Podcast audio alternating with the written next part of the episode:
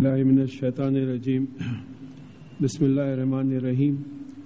پچھلی دفعہ ہم سورہ ملک یعنی سکسٹی سیونتھ سورت کے چودہ آیات پڑھ چکے تھے اور یہ اللہ کے فضل سے انتیسواں پارہ چل رہا ہے۔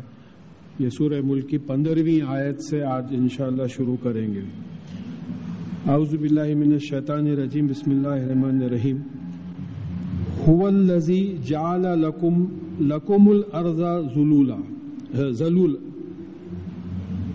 هو الذي جعل لكم الارض ذلولا.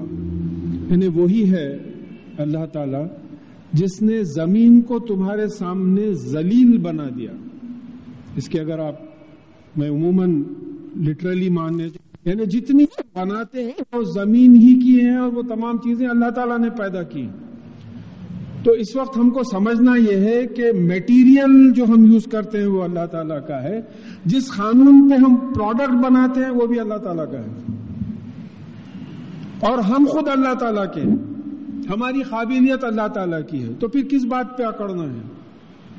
یہاں یہ بات سمجھنا ہے کہ اللہ تعالیٰ نے زمین کو تمہارے آگے سبڈیو کر دیا ہے۔ کہ تم جس طریقے سے چاہو اس کو مینج کرو ایگریکلچر کرو مائننگ کرو، گھر بناؤ، یہ کرو۔ پھر اس کے بعد میں فرما رہے ہیں کہ فمشو فی منا کی بہا تو پھر اس کے راستوں میں چلو، اس کے اونچ نیچ، اس کے دور اور نزدیک کے جو راستے ہیں، اس میں چلو۔ یہ بھی کس نے بنایا ہے؟ یہ چڑھاؤ اور اتار، یہ ہمارے بنائے میں نہیں ہے، بلکہ بعض جگہ تو ایسے چڑھاؤ اتار ہے کہ ہم کچھ کر بھی نہیں سکتے، سوائے اس کے کہ اس پہ پل ڈالیں اور ایڈجسٹ کر لیں۔ تو اس میں چلو پھرو۔ اور پھر وہ کلو مر رسک ہی اور پھر اس اس نے جو رزق دیا ہے، اس میں سے کھاؤ۔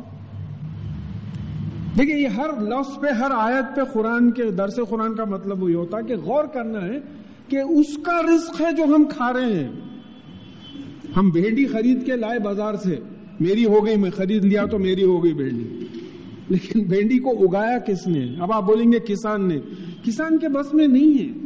اس کو بیج اس بیج کو جرمینیٹ کس نے کیا ہے؟ تو اس کا جو رزق ہے، اس میں سے جو ہے کھاؤ۔ اور پھر وہ الہی نشور اور یہ یاد رکھو کہ اسی کی طرف نئی زندگی میں اٹھ کے جانا ہے۔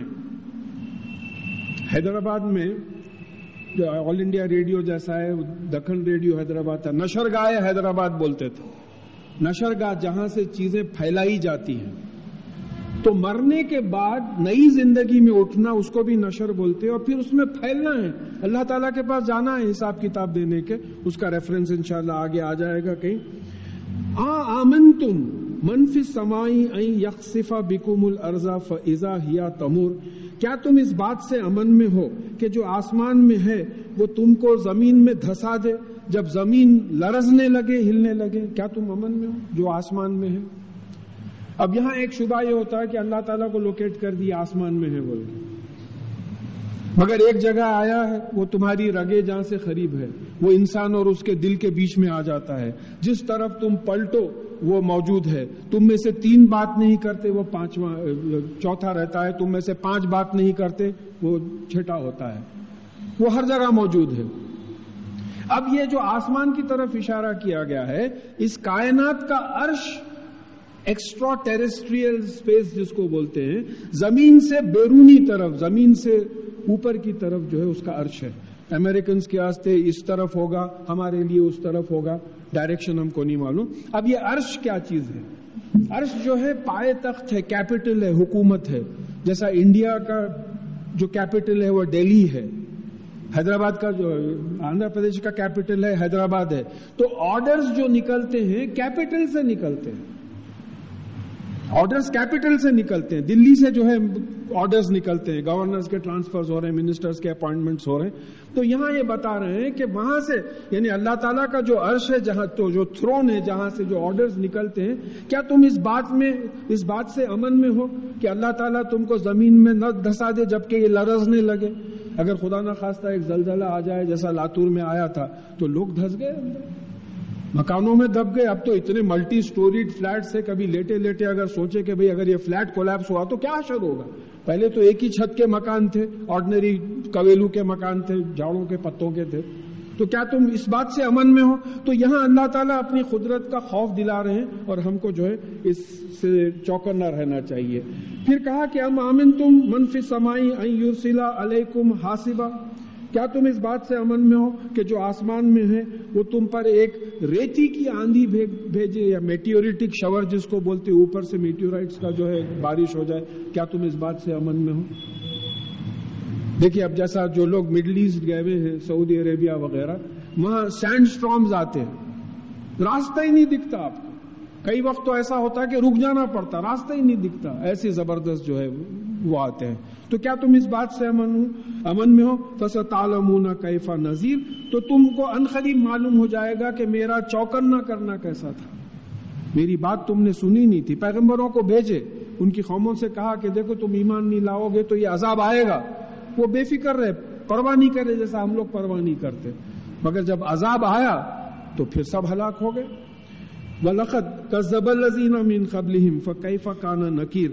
تو ان سے پہلے، پہلی قوموں نے بھی جو ہے جھٹلایا۔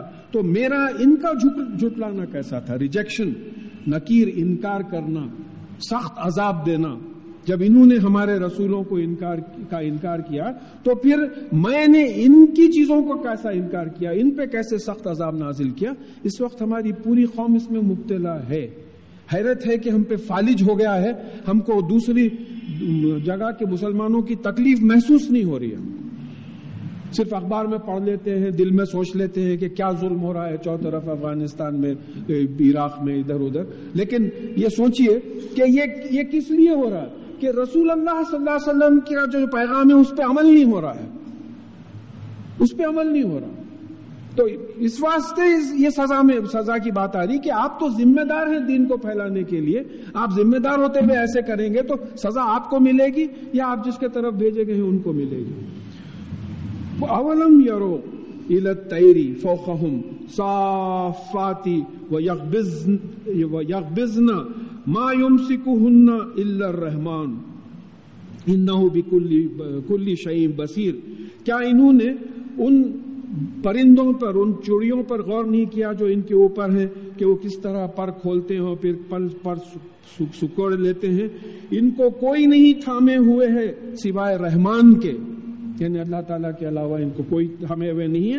اور ان نحو بھی کل شعیم بصیر۔ اور وہ بے شک ہر چیز پر نظر رکھتا ہے کہ چڑیاں تھمے ہوئے رہیں، ایک قانون بنا ہے۔ دیکھیے بڑی عجیب، یہاں بات آ رہی ہے کہ اولم یارو کیا تم اس بات کو نہیں دیکھتے؟ کیا تم اس بات پہ غور نہیں کر؟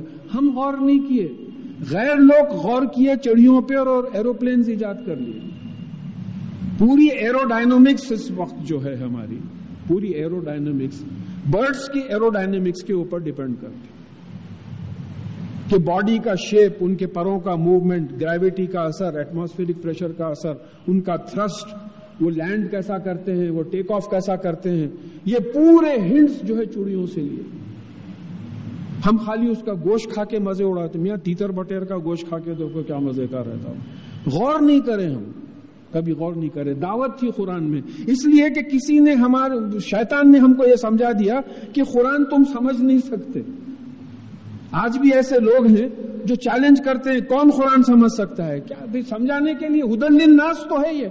ایک کی سمجھ زیادہ ہے، ایک کی سمجھ کم ہے۔ لیکن سمجھے گا تو صحیح، کچھ نہ کچھ۔ تو انہوں نے غور کیا۔ غور کیا تو ہوا کیا کہ چڑیوں کی طرح جو ہے ہیلی کاپٹرز بنے، ہوائی جہاز بنے راکٹس بنے، یہ تمام چیزیں بنی ہم نے غور نہیں کیا۔ اگر ہم اس پہ غور کرتے ہوتے تو پھر یہ ایجاد ہم کرتے۔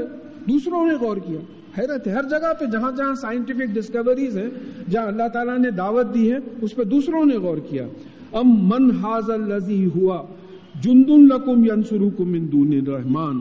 کیا رحمان یعنی اللہ تعالیٰ جو فائدہ پہنچانے والے ہیں، ان کے علاوہ تمہاری کون سی فوج ہے جو تمہاری مدد کر سکتی ہے؟ فوج کی بات آ رہی ہے۔ ایک اللہ تعالیٰ کے خلاف، ایک اللہ تعالیٰ کے علاوہ کوئی فوج ہے جو تمہاری مدد کر سکتی ہے؟ کوئی کوئی مدد نہیں کر سکتا۔ ان الکافرون اللہ فی غرور۔ اور بے شک جو کفر کرنے والے ہیں اللہ تعالیٰ کا انکار کرنے والے ہیں، وہ دھوکے میں پڑے ہوئے ہیں۔ امن حاضر لذی ان امسکا رزق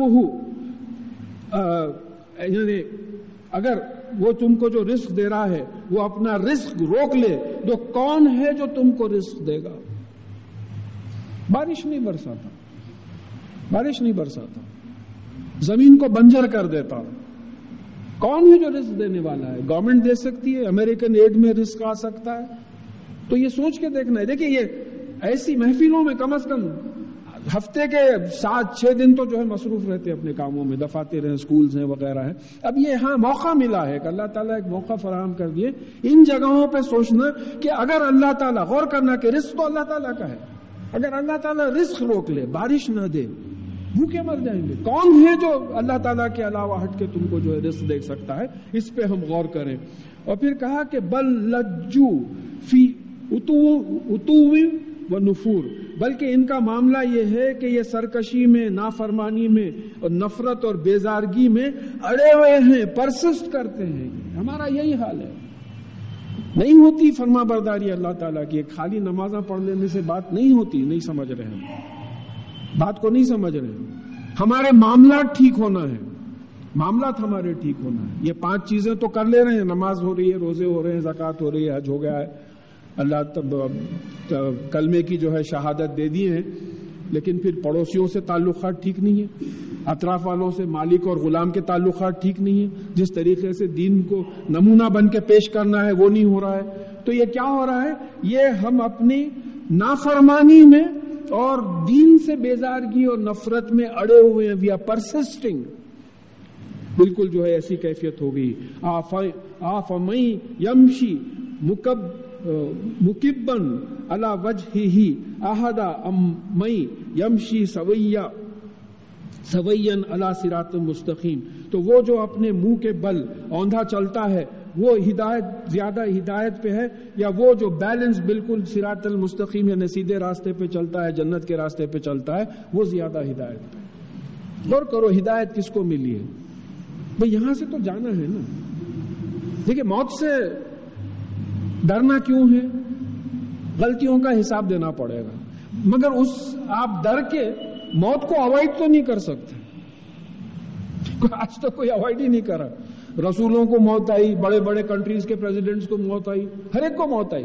تو اب یہاں یہ سوال یہ ہو رہا ہے کہ جو اس زندگی میں اوندھے منہ چلتا ہے یعنی اللہ اور اللہ کے رسول صلی اللہ علیہ وسلم کے احکامات کے خلاف چلتا ہے، وہ جنت کے راستے پہ ہے یا وہ جو بیلنس کرتا ہے، دنیا اور دین کو بیلنس کرتے ہوئے چلتا ہے؟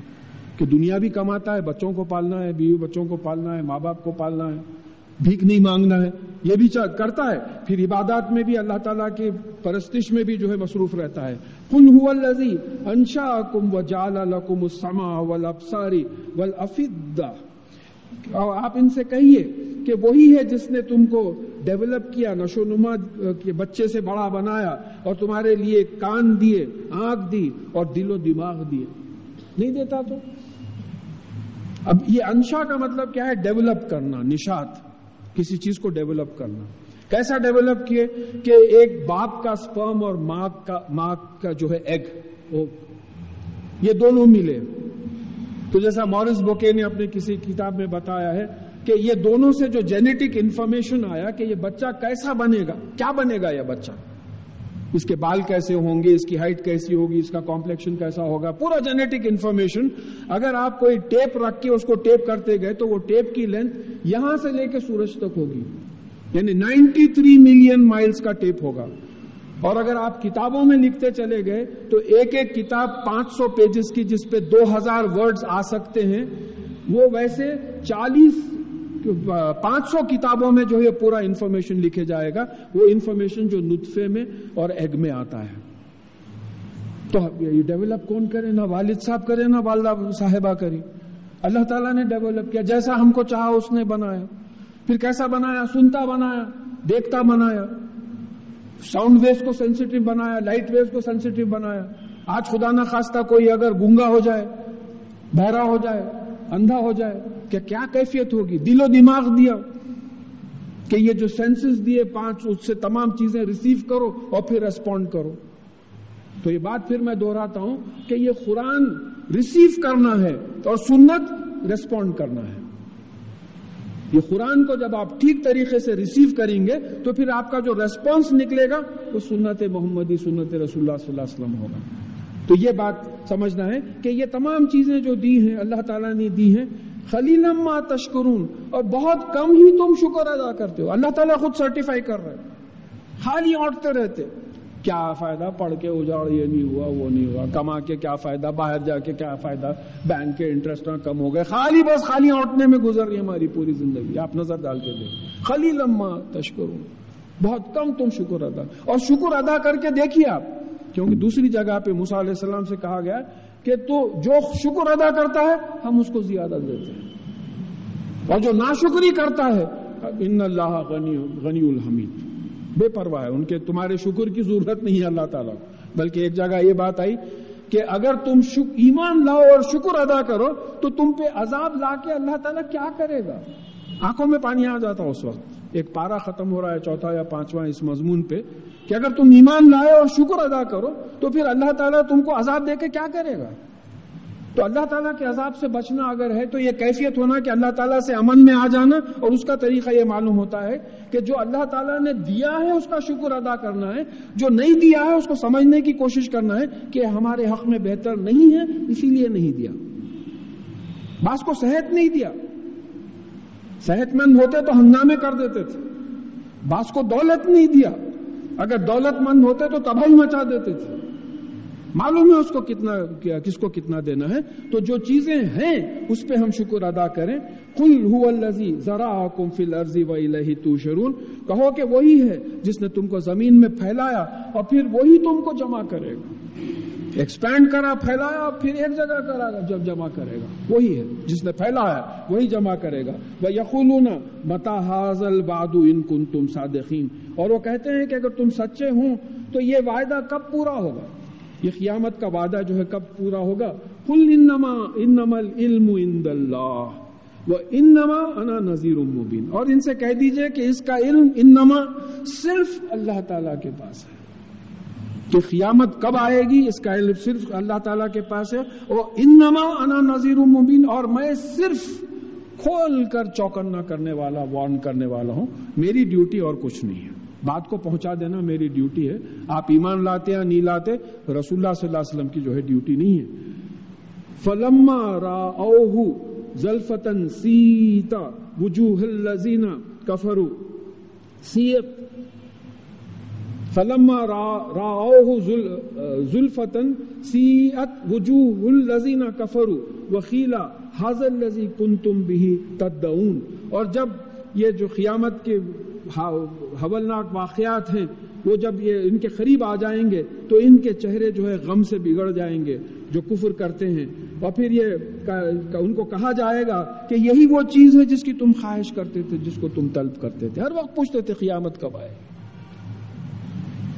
وہ ایک صحابی بھی ایک روایت میں آتا کہ رسول اللہ صلی اللہ علیہ وسلم نے پوچھا کہ قیامت کب آئے گی؟ آپ نے کہا، تو نے قیامت کے لیے کیا تیاری کر رکھی ہے؟ دیکھیں جواب میں والیومز ٹوگیدر سمجھ کی بات ہے کہ قیامت کبھی بھی آئے گی، تیری تیاری کیا ہے؟ اب اب اگر آئی تو فیس کر سکتا کیا تو؟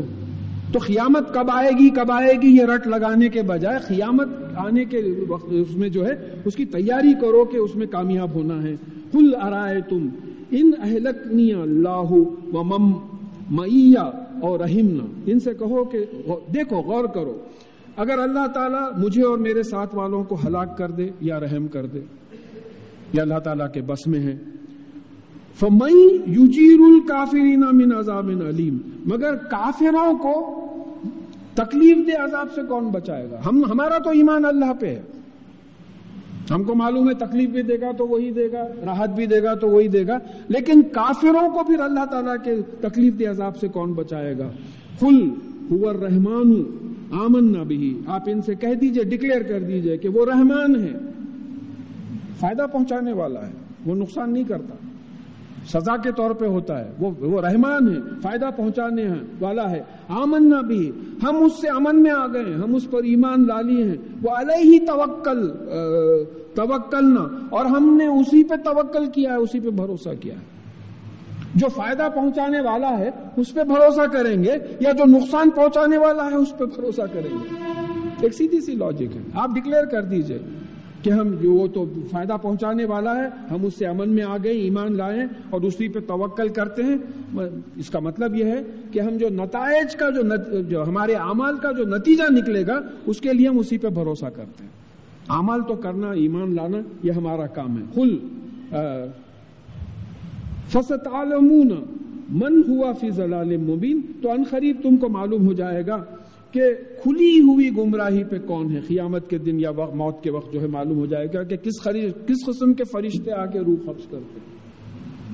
کیونکہ مومنین و مسلمین کے فرشتے الگ ہیں، کافرین مشرقین وغیرہ کے جو ہے فرشتے الگ ہیں کہ کس قسم کے معلوم ہو جائے گا موت کے وقت یا قیامت کے وقت؟ کل ارائے تم ان ازبہ ماؤ کم غور فمئی یاتی کم بھی مائن ان سے پوچھو، کیا تم نے غور کیا کہ اگر تمہارا پانی جو ہے زیادہ گہرا کر دیا جائے، تو تم، تو کون ہے جو بہتا ہوا پانی تم کو لا کر دے؟ اس وقت بالکل سچویشن حیدرآباد سٹی کا یہی ہے۔ بارش کم ہوئی ہے، کئی بورویل سوکھ گئے ہیں۔ کیا ہوا؟ بورویل سوکھنے کا مطلب کیا ہے؟ گراؤنڈ واٹر لیول نیچے چلے گیا ہے یہ کس نے کیا ہے؟ اللہ تعالیٰ نے کیا۔ اب کون ہے جو وہ لیول بڑھائے گا؟ امریکن ایڈ میں آ سکتا۔ کسی کی ایڈ میں آ سکتا، پانی بھی ہمارا ذرا گراؤنڈ لیول بڑھا کے بتائیے آپ، نہیں ہو سکتا۔ تو ان چیزوں پہ غور کرو کہ یہ تمام چیزوں کے لیے آپ اللہ تعالیٰ پہ ڈیپینڈ کرتے ہیں۔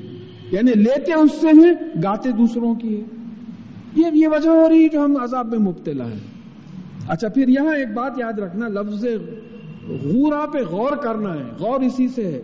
غورا کا مطلب گہرائی میں چلے جانا، غور کرنے کا مطلب یہ ہے کہ سوچتے سوچتے وہ مسئلے کی گہرائی میں چلے جانا۔ تو تم غور کرو اس بات پہ کہ اگر اللہ تعالیٰ تمہارا پانی نیچے کر دے تو کون ہے جو تم ان کو پانی جو ہے اوپر اٹھا کے لے آئے گا؟